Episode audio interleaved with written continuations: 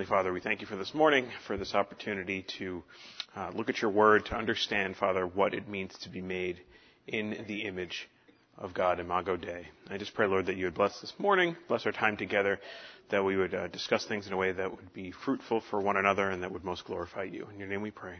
Amen. All right. So last week, and I can actually say last week, usually I have to say like last time because it was some mysterious time in the past, but it was actually last week, which is exciting only if you're a weirdo like me or Corey. But last week we talked about creation, and I mentioned last week that we would be talking about Imago Dei this week. Uh, creation is kind of this foundational topic under which we can understand some of these other things. Of course, Imago Dei pertaining specifically to uh, creation in a certain context. So, if you remember when Dave taught a while ago, a month ago or so, he talked about some of the ways in which creation manifests, and there was this great debate between the dichotomous constitutional nature of man and the trichotomous constitutional nature of man, talking about whether man was made up of two or three parts. We settled on dichotomous two-part view. We talked about the creationism view, the appropriately named creationism view of our souls, that God creates our souls at conception. But like I said, this week we're going to dig into Imago Dei. I know that many of us have heard this word before. What does Imago Dei mean? Anyone? In the image of God. Good, good, great. Uh, this is for the high schoolers. We have some high schoolers. This is chapter 4. I would commend to you, go read chapter 4. Uh, not right now. All right, so we, we know what this means, Imago Dei, in the image of God. Who wants to define what that actually means? Like, work out a working definition, not just something we'd find in Webster's or whatever the Latin version of Webster's is. What, is, what does it, what does Imago Dei mean? What, what, what is it, how does it apply to us?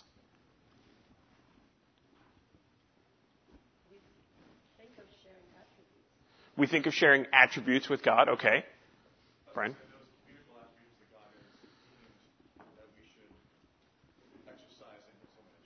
Those communicable attributes that God has deemed that we should exercise in His image. Is that, is that what it said? Okay. Anything else? Pradeep? I think of the image as a reflection. You know, there is something in us that reflects something about God. But I remember the first time Yeah. And it was like, no, obviously not. Yeah.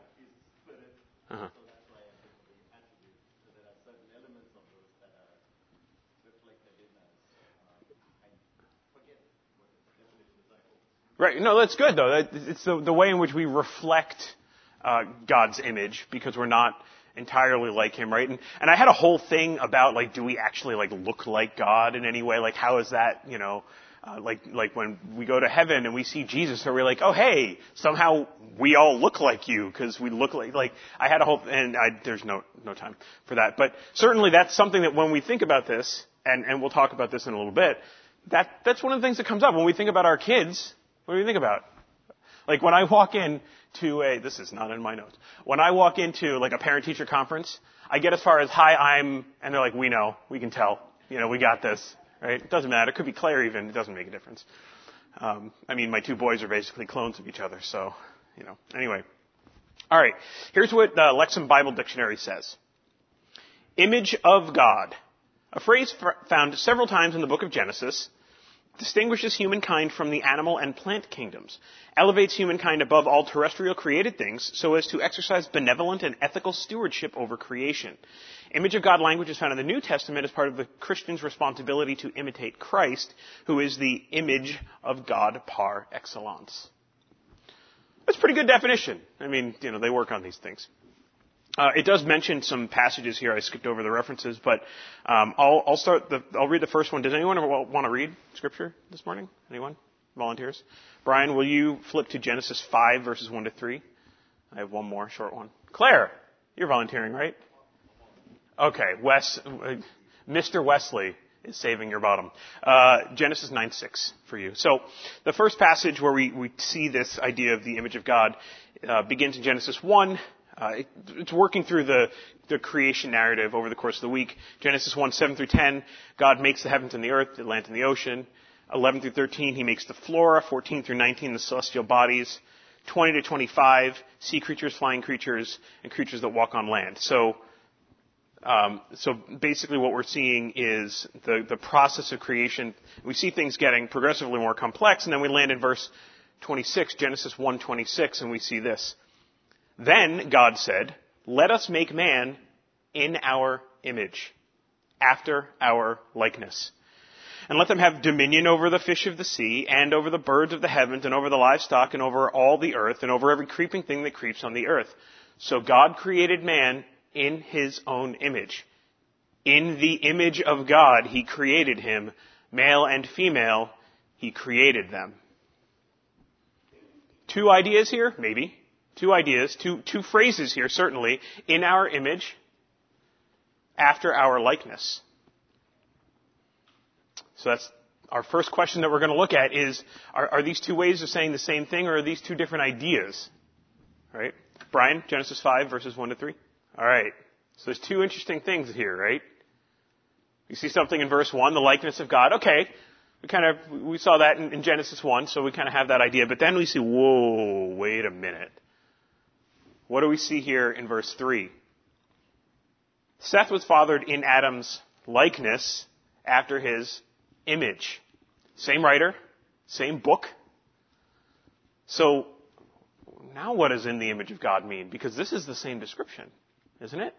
So how do we understand these things? Because Adam certainly is not communicating uh, eternal attributes to, to his son. So, so what's going on? Uh, Genesis 9 6.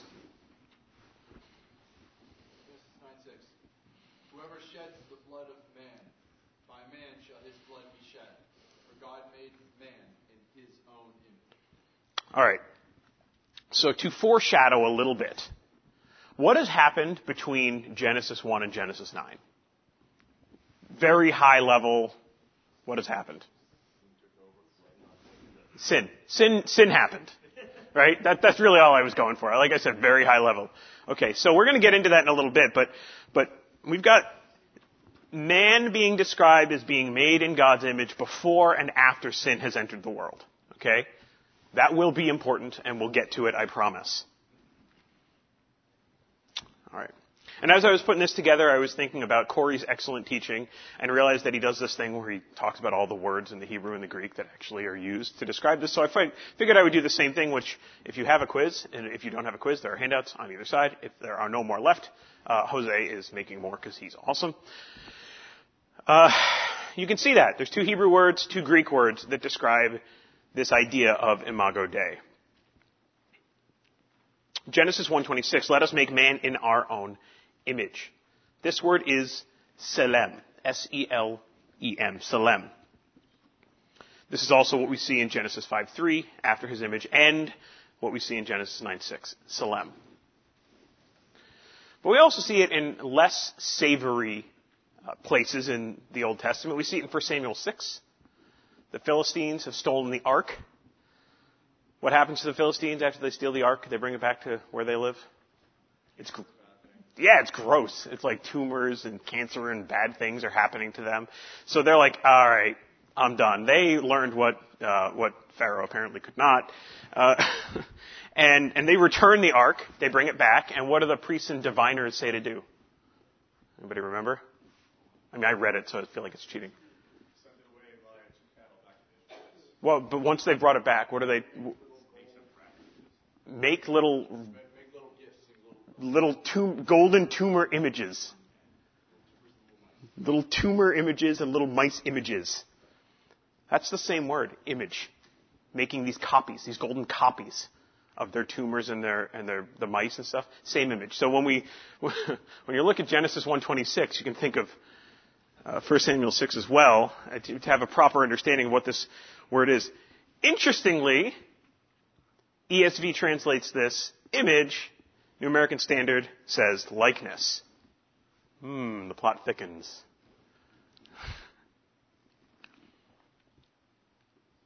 Same word. Psalm 39 is translated phantom. Okay. So when we think of this word selem, it definitely has this idea of being a copy. There is something that's being copied. Right? You think of a phantom, it's, a phantom is something that's real or it's, it's, it's, it's a it's kind of incorporeal almost kind of thing, a, a ghost thing. You know, I, it makes me think of like quarterbacks here, like ghost defenders and they get nervous in the pocket, right? There, there's something that's not really there, but they think it's there. So there's this kind of uh, representation idea. It's something that's definitely other. And that's selem. That's the first word. The second word is demut. Demut. D-E-M-U-T. It's the transliteration. Demut. This word really is likeness. 100%. 2 Kings 16, King Ahaz sent to uh, Urijah the priest the pattern of the altar. He said, here's the diagram, go build it. Demut. Same word, Psalm 58. They have venom like the venom of a serpent. Okay, this is a, it's a simile word. That's basically what demut is. There's other references of, of both of these. Um, but it's, it's much more a comparison word than the, the first word, selem. So that's the two words in Hebrew. We have selem and we have demut.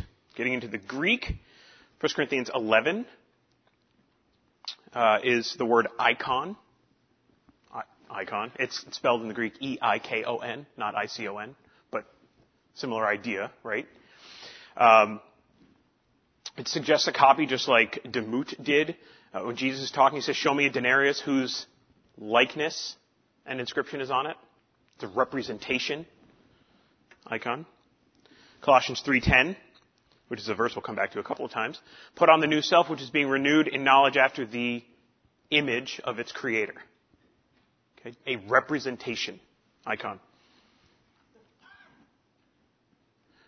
Uh, for those whom he foreknew, Romans 8, he also predestined to become conformed to the image of his son. We are sanctified not to become Christ, but to become like him, right? to become like him. The other Greek word, so we have, so we have icon, E-I-K-O-N. The other Greek word is homeosis. Homeosis. H-O-M-O-I-O-S-I-S. Homoiosis, excuse me, I missed a syllable in there. Homoiosis. This is kind of a, it's this idea of a copy, but it's more about the idea of making the copy. Um, James 3:9. With it, talking about our tongue, with our tongue, we bless our Lord and Father, and with it we curse people who are made in the image of God. Uh, if you were speaking Greek to someone, so this is going to surprise nobody who knows Asher, but Asher is learning Greek in Duolingo. So if I know, so if Asher were to be building a model, like a model car or a model ship or a model rocket, let's be honest, right? And he were speaking Greek to describe what he was doing, this is the kind of a word that he would use. Right? Homoiosis. Alright, so those are our four words. So we have selem, demut, icon, homoiosis. I'm not really going to dig too deeply into those, but we can kind of see the, the flavor of, of this idea of image and, and what we're we're looking at and, and, um, and what we're understanding. It's not just a direct replica. It is a representation. It is clearly something that is different from, um, and it is something that involves work of creation. Right, before I move on, hard pivot. Any questions, comments, thoughts? Brian. Homoiousis, uh, James 3 9 is the is the scripture reference where um, it's used in that form. The the root word is used in a bunch of places, um, but James 3:9 is actually the only place in the New Testament where it's used in this particular way. Anything else? Okay. So I mentioned this this kind of topic before, and we're gonna we're gonna dig into it a little bit. The great debate raged about Imago Dei. Are image and likeness two different things or not? Are image and likeness two different things or not? At the end of the day, this basically broke out. Catholic Church believed one thing, Protestant Church believed something else. Uh, so we're going to dig a little bit into if they're two different things, because if they're the same thing, then there's not a whole lot to talk about in terms of the differences between them. That makes sense.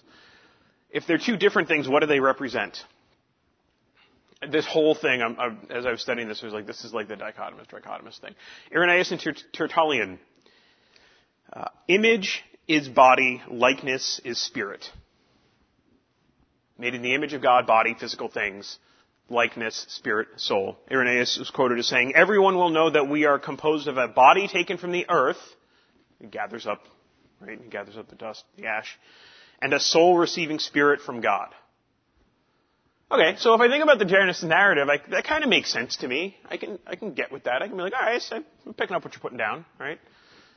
God creates our body from, from the, from the ash and the dust and breathes spirit into us. I, I get it. I see it. Clement and Origen had a slightly different perspective on this. They rejected the idea of any bodily analogy and held that the word image denoted the characteristics of man as man, and the word likeness, qualities which are not essential to man but may be cultivated or lost. So, to put it in other similarly complicated terms that we've already heard, image would really refer to the constitutional nature of man, the things that make man man, right? That's the image here. Uh, but the likeness would be um, sort of like Pradeep said, kind of like the communicable attributes, right? The things where when we are saved, we exhibit these things. When we are not saved, we do not exhibit some of these things, right? And we'll dig into that, unsurprisingly, a little bit more. Any questions about the difference between those two ideas, by the way? Clement Origen would, would concede that there is something spiritual, spiritual about the constitutional nature of man. They would say that, right? I mean, that, that's kind of self-evident. But they would attest to the idea that those things that are described by image are the things that would kind of be represented by man's simplicity, where you can't, they're not parts that you can take away.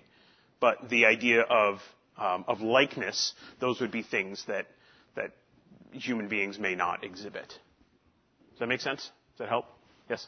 So, so Jesus would be, I mean, Jesus is the perfect representation of God's nature, right? So there would be a difference between how we are created, imago Dei, and Jesus, because he, he is the perfect representation of who God is. Um, but, I, I mean, so it's, Irenaeus is the other person, Irenaeus and Tertullian. Um, but really, that what they're talking about is simply that there are there is a physical and a spiritual component, and when it talks about the the image of God versus the likeness of God, right? Um, those two things come together to make a person. That's what they're saying. That, I don't know that that answers your question.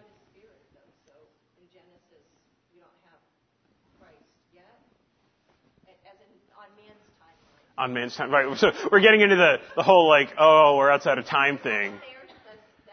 Um, at least in the context of this, I don't know that they're really dealing with um, God's, Jesus's pre-incarnate body. I don't know that that's really a topic, um, at least at this point, that they're talking about. So, um, what their what their beliefs are regarding that, I probably, well, not probably, definitely couldn't tell you. Um, but I mean, when, certainly when Jesus is incarnate, they would believe that there's a physical and a, and a spiritual component to him. Right? Okay. I don't know when the theology of the hypostatic union was really developed and whether or not they talked about it or not. That's a good question. I'll leave that one to Pradeep to figure out. Homework for Pradeep. Just Pradeep. Okay. So the, these are two different ideas, but they do share something. And what they share is that likeness deals with a way in which we are similar to God in a spiritual sense. Right? Whether it is something that can or cannot be lost. Likeness, in both of these definitions, deals with a way in which we are similar to God in a spiritual sense. And I should, by the way, mention that Clement and Origen, who have this, like, the constitutional nature of man and then the likeness is the thing that could be either cultivated or lost, were joined by some other theologians who you may or may not have heard of, like Athanasius, Augustine, or Augustine, depending on the Sunday school teacher debate of the day, Ambrose, Hilary, a lot of theological heavyweights would have consigned, uh, co-signed with Clement and Origen. So, it's not really a surprise when we see these, uh, these church fathers, uh, and when we consider pretty much where those church fathers ended up, Catholic Church, that they have this idea of like the likeness of God being something that can be lost. Really not a surprise to us. But here's where it gets interesting. The early church, and really us as well, the Protestant church, shouldn't speak for you guys, uh, believe, posit, that original righteousness is part of the likeness of God. That's capital O, capital R, original righteousness. And so after Adam sinned, original righteousness was lost, and at least that part of likeness was no longer true. Brian. Did you say original likeness was part of God or part of man? Original righteousness was part of man's likeness of God. So later, and I've kind of buried this lead a little bit, the reformers rejected the distinction between image and likeness, for the most part. Luther, if you know anything about Luther, this is probably not a surprise, considered the Imago Dei to be completely tied with original righteousness and therefore entirely lost by sin. Luther's position was that after Adam sinned, the image of God, being made in the image of God, no more. Calvin felt differently. Here's what Calvin said. Accordingly, by this term, image of God, is denoted the integrity with which Adam was endued when his intellect was clear, his affections subordinated to reason, all his senses duly regulated, and when he truly ascribed all his excellence to the admirable gifts of his Maker. And, though the primary seat of the divine image was in the mind and the heart, or in the soul and its powers, there was no part even of the body in which some rays of glory did not shine. What does that mean? Calvin believed that sin impacted the, the image of God that, that, we are, impacted it, but it was only the spiritual likeness that was lost, right? When we think of um, double imputation or triple imputation, depending on how you want to look at it, that first one is what? Adam's sin imputed onto mankind. So at that point, sin entered into the world. This, that spiritual likeness with God was lost. That's Calvin's position. But there is still some aspect of the image of God that is visible through us, that is visible in us. He said there was no part even of the body, including the physical. This is not just a spiritual thing. Even of the body in which some rays of glory did not shine. Make sense?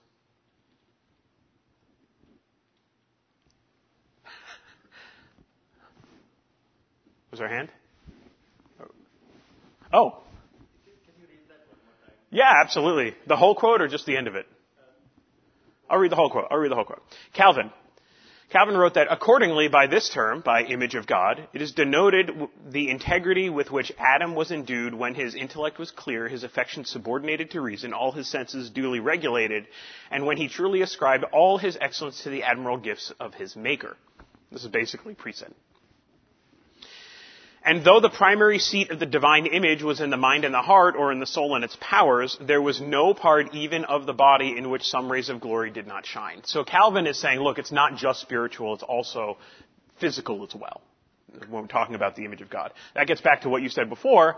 Does that mean that we look like Him? Like physically look like Him? I, I think the answer is no. But, um, you know, I don't know. Jesus is not a blonde-haired, blue-eyed Jesus. I'm sorry. Right, right. You have chickens. You figure it out. Yeah. and so, and so you kind of get into that, you get into that weirdness. Right? yeah, for sure. Of, of what, of, of what it means to quote unquote look like. Well, not to get metaphysical, but like, did God know what Jesus was going to look like because God can look into the future, or because God was already there? Like, well, I mean, we could go very far afield on that one, Brian. Um, so Brian's pushback essentially on this idea, could we possibly have lost all of Imago Dei? That's, I mean, that's the simple question, right? And we would disagree with Luther's, Luther's assertion, which is essentially what you're doing, right? And we'll, we'll get there, hopefully. It's in my notes, whether we get there or not, I can't tell you. Alright, so, here we go. Is there another question over there? Oh no, okay, okay, we're good. So, we know that sin had some impact on man bodily. We know this.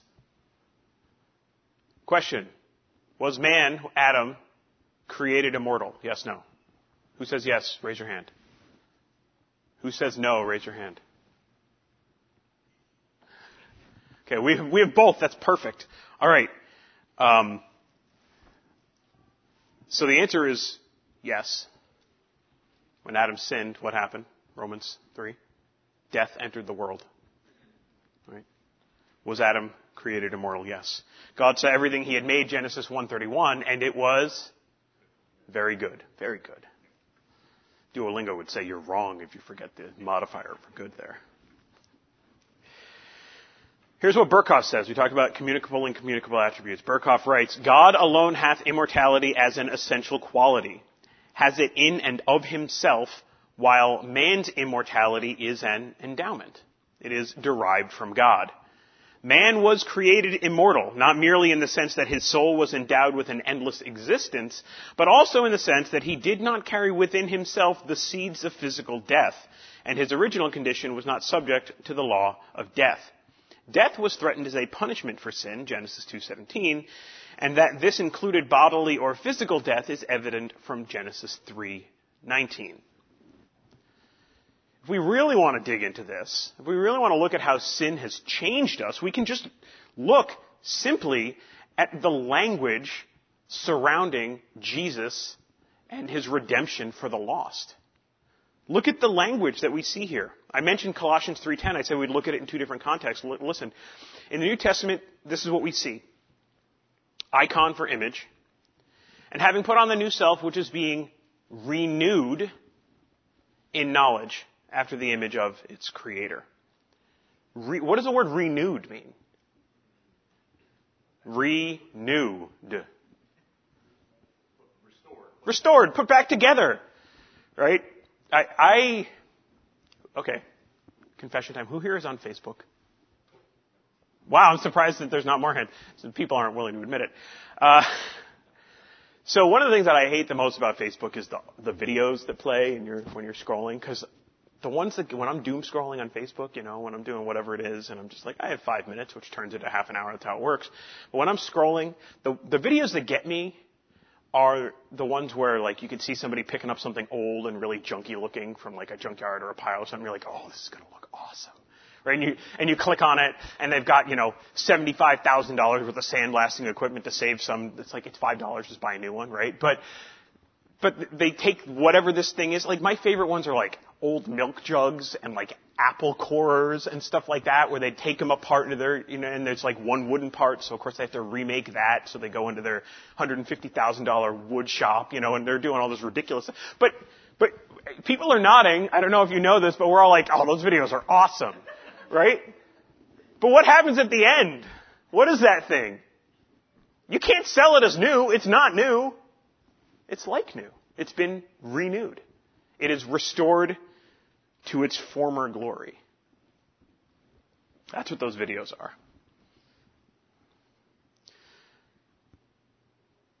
And so, thinking through these things, I, I, think that we would agree with Berkhof when he says, the image of God in which man was created certainly includes what is generally called original righteousness. He goes further.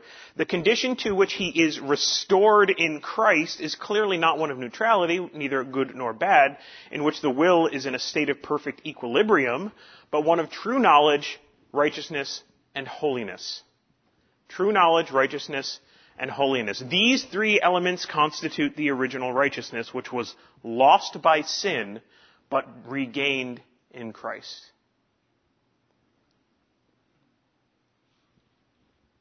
Knowledge, righteousness, holiness.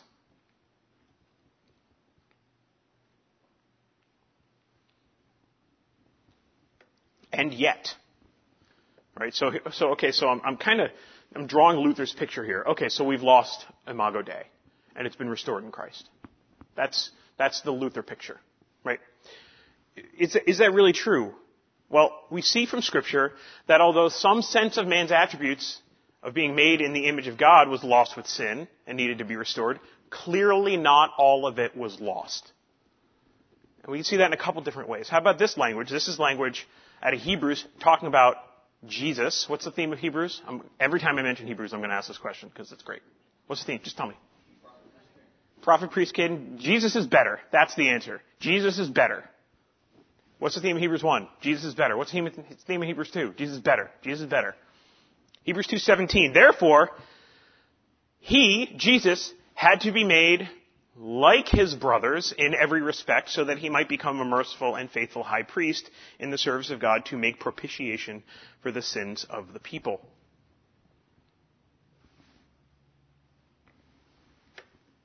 Genesis 9:6, getting back to what Brian was talking about.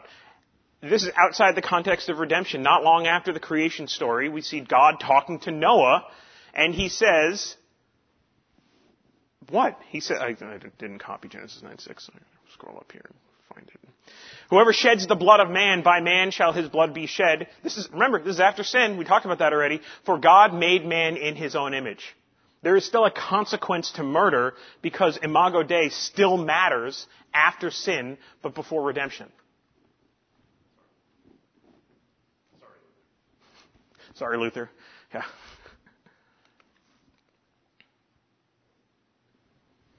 Murder is heinous because men are still made in God's image, even if it is a fallen reflection of Him. Why are we called to preach the gospel and have compassion for the lost? Because they are made in the image of God. Okay, so, I already said this, but whatever, it's fine. So what do you think? Image of God, likeness. Are they the same thing? Are they different things? We still have different. Anybody think they're the same? Camden looks tired. All right, here's R.C. Sproul writing on the Protestant view of Imago Dei. Protestant interpreters say that the two distinct words are a hendiadys. Hendi? Hendi, how do you say that, Steve? Hendiadys. I'll take that. Hendiadys. I had to write it down for number five, so I figured I could just copy it out of my notes. Uh, but then I had to say it out loud. Hendiadys, I'll take it. Which is simply a grammatical structure in which two words both refer to the same thing. We find another instance of this structure in Romans 1 where we are told that God's wrath is revealed against all ungodliness and unrighteousness of men. Hendiadys. All ungodliness and unrighteousness. Or one thing described by either term. The consensus among Protestants is that both Romans 1.18 and Genesis 1.26 contain a hendiadys. In whatever sense we were created in the image of God, it is that same sense in which we were made in His likeness.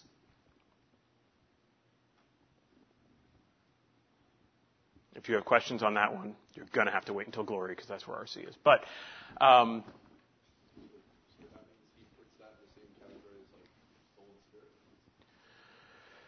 uh, well, soul and spirit, as you mean, you're talking about back to constitutional nature, nature man stuff. Um, yeah, yeah, I think that would be similar. And remember I said at the beginning, as I looked at this, I was kind of brought back to that whole conversation over and over again because it is, it's a similar idea. Now, there's, there, there's not, you know, I mean, there's, there's a point to be made here, which is that these are kind of different ways of looking at the same thing. Yeah, when we when we think about soul and spirit, you know, we, we kind of we think about how those two words of description, although describing the same thing, I almost said physical thing, but clearly not. Um, when we think of soul, we think of certain attributes. When we think of spirit, we think of certain attributes, but they're the same thing, right? Yep, absolutely. Yep. Hendiadys.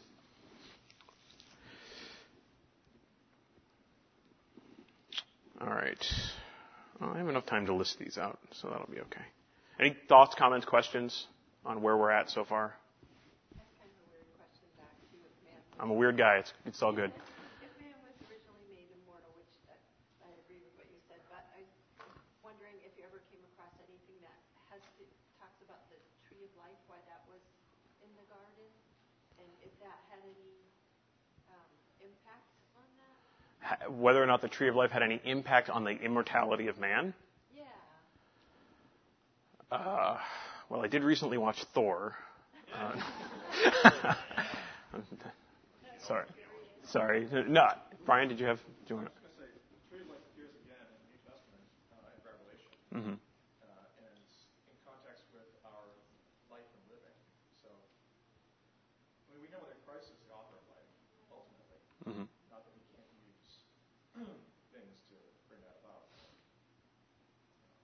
Yeah, I, mean, I don't, I, I don't have a good answer for you. I don't, I don't necessarily know that they're created. I think the tree of life, uh, in the function of the creation narrative and, of Satan tempting Adam and Eve to sin, is a tool more than any meaningful physical thing, right?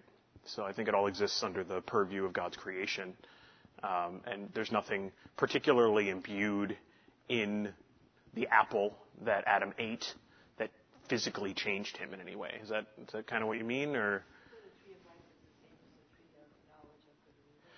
I, I just think it's just, yeah, it's just a, a tool that is used by God in that way, and by Satan. Yeah.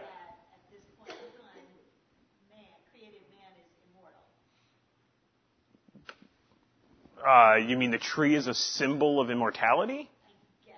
I like you're saying like a tool. Well, I just, the, the, Janet? Well, was it fighting the fruit that was the sin, or Right, the sin right. was doubting God? So where did they sin? And then that's where it.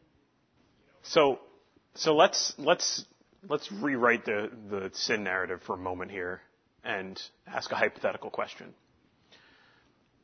So Adam comes along. Eve says, "Oh, look at this apple. It's delicious." Adam purposes to eat of the apple, has the apple in his hand, begins to lift it to his mouth, and God sends a woodchuck along, comes flying through the through air, knocks the apple out of Adam's hand. He has not bitten the apple. Did Adam sin? Yes, no. Yes, then it's not the apple. Well, I mean, that's not the point. But then it's not the apple, right? So then it's not a physical attribute of the tree. To Janet's point. I also like the idea of a woodchuck torpedo. Claire, get on that. Draw me a picture of a woodchuck torpedo. All right. I'll send it out to BBC Announce later. Why, why would it be a sin? Why would it, it still be a sin if he didn't perform the act? I, I, I figured you were right there. That hand came up so hard you almost dislocated your shoulder. probably the inverse of the Abraham sacrificing Isaac moment, which is exactly what God He It is exactly what God did. Well, you just said stop. He didn't he hurl the goat across. That's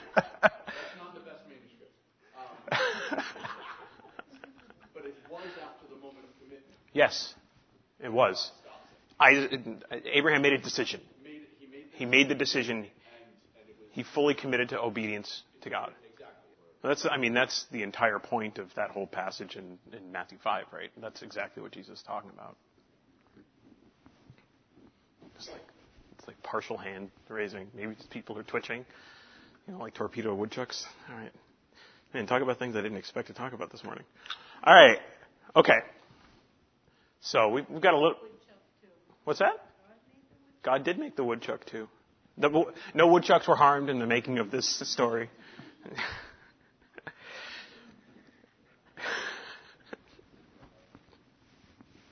All right. Uh, so, with the Protestant view of image and likeness being the same, there are still components of the Imago Dei that can be articulated, that can be described. Um, courtesy of the woodchuck, I'm just going to read these to you. Um, we're not really going to dig into any of these.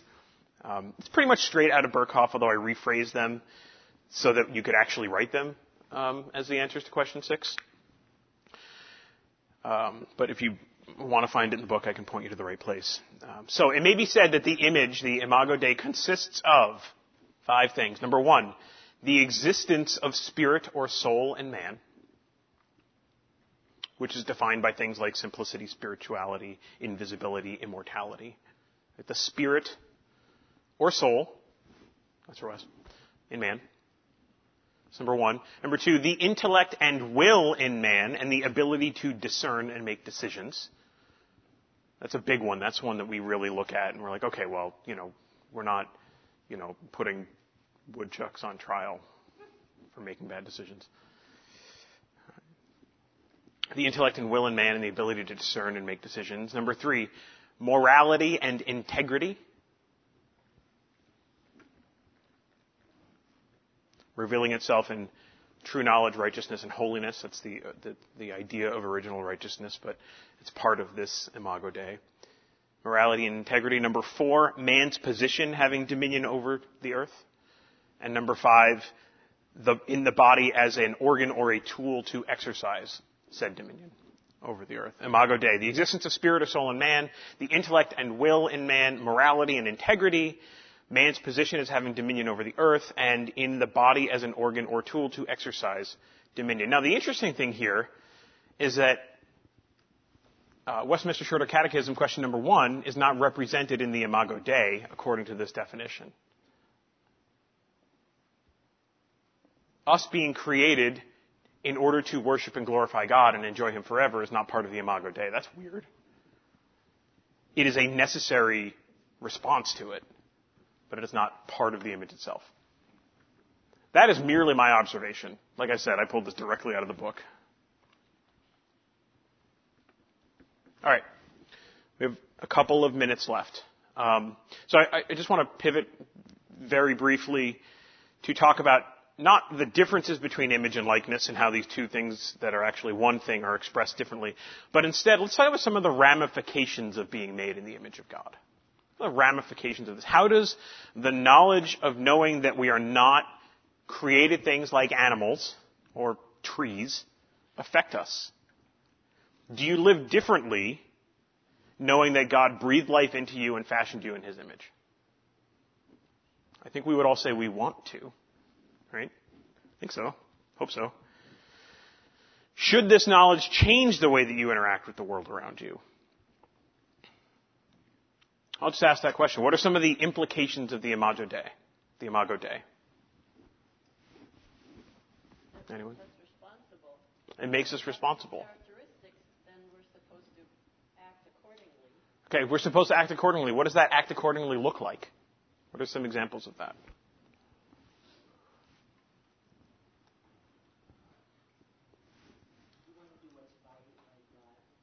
Okay? You want to do what's right. What's right? Loving, forgiving, etc. Loving, forgiving, etc. Right? We have and are beholden to morals and the faculty of choice. I think I wrote that at one in the morning, but I hope it makes sense. We don't judge animals for what they do, but my cat is pretty dumb. He's pretty dumb. Ben, Felix, is pretty dumb. He's dumb. He's dumb cat.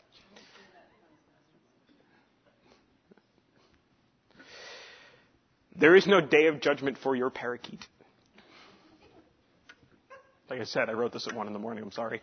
There is a day of judgment for us. Sproul. Humans are moral agents. They are volitional creatures. God gave human beings the directive to be holy even as He is holy and to reflect something of His righteousness, which we could not possibly do unless we were rational, moral creatures and unless we had some sense of feeling or affection. Historically, the church has seen these characteristics found both in God and in human beings as compri- comprising the essence of His image. So we have a responsibility to act rightly, and we have a picture of what acting rightly is through the Word of God.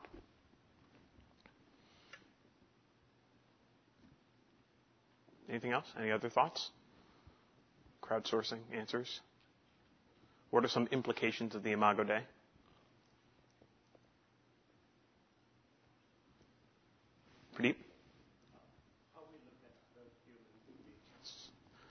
You guys are making me nervous. I'm really glad you said that. How we look at other people.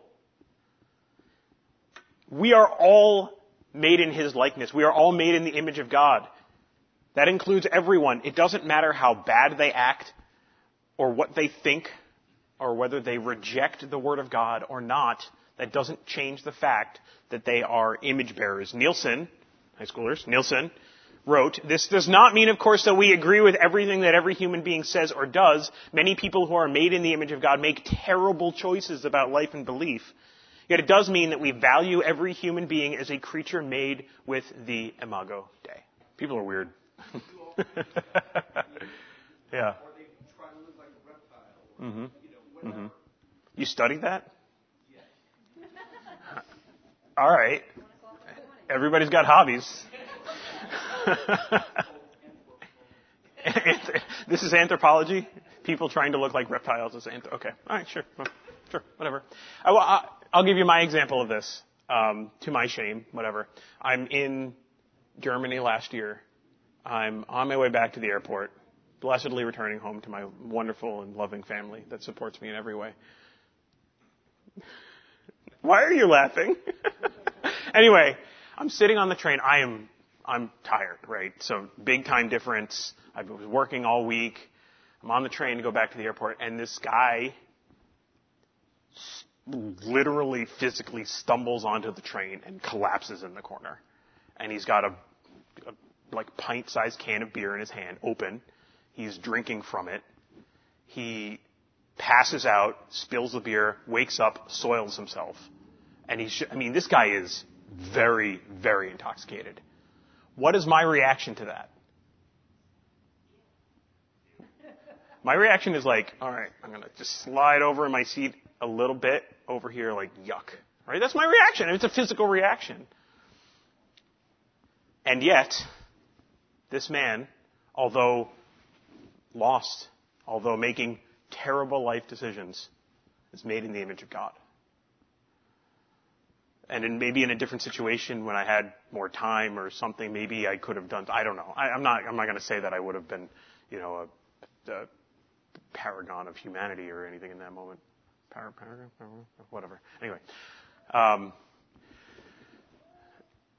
but we absolutely have those physical reactions, and it is on us to remember. Now, I mean, look, safety is a, clearly like if somebody's being violent or you know they're doing something kind of insane, like maybe we avoid that situation. But a heart of compassion is something that we are absolutely called to have. Any more hands? We're almost out of time. Where we are of time. I think there's, yeah, I think there's some truth to that. I think that, um, I think that it is, it is not incorrect to acknowledge that someone who isn't a Christian, who is doing something, is not motivated by doing it for God's glory. They're not. They're motivated by whatever, whatever it is. But instead of us looking at them in a very deprecatory way, the issue is that that person needs to hear the gospel. Right? That person needs to get saved. And it's, I don't really think that their generosity is, is, you know, necessarily opposed to their need to get saved. We, we, one last thing. Oh, okay. Um, does that make sense? I, I, I, don't, I don't think that we should put these things against one another um, in that way. The last thing I have on my list is that, look, we have eternal value too. And this gets back to what Steve was saying. God cares about all of his creation, Matthew 10, but the rest of creation doesn't have souls. They're not immortal. Our value is eternal. Um, and finally, uh, we are God's representatives to creation. In the, in the same way that we are image bearers, we reflect His glory. And we ought to submit to His will so that we might be better reflectors of His glory. We're totally out of time. Let's pray. Heavenly Father, thank you for this morning. Thank you for this opportunity to look at who you are um, and how you have created us. I praise you, Lord, for being so kind to us that you would uh, make us as volitional creatures, Father, that are in your image. Um, there's so much more that we could talk about here, Lord, but I just praise you that we have the opportunity to consider how you have made us uh, and how we might glorify you. In your name we pray. Amen.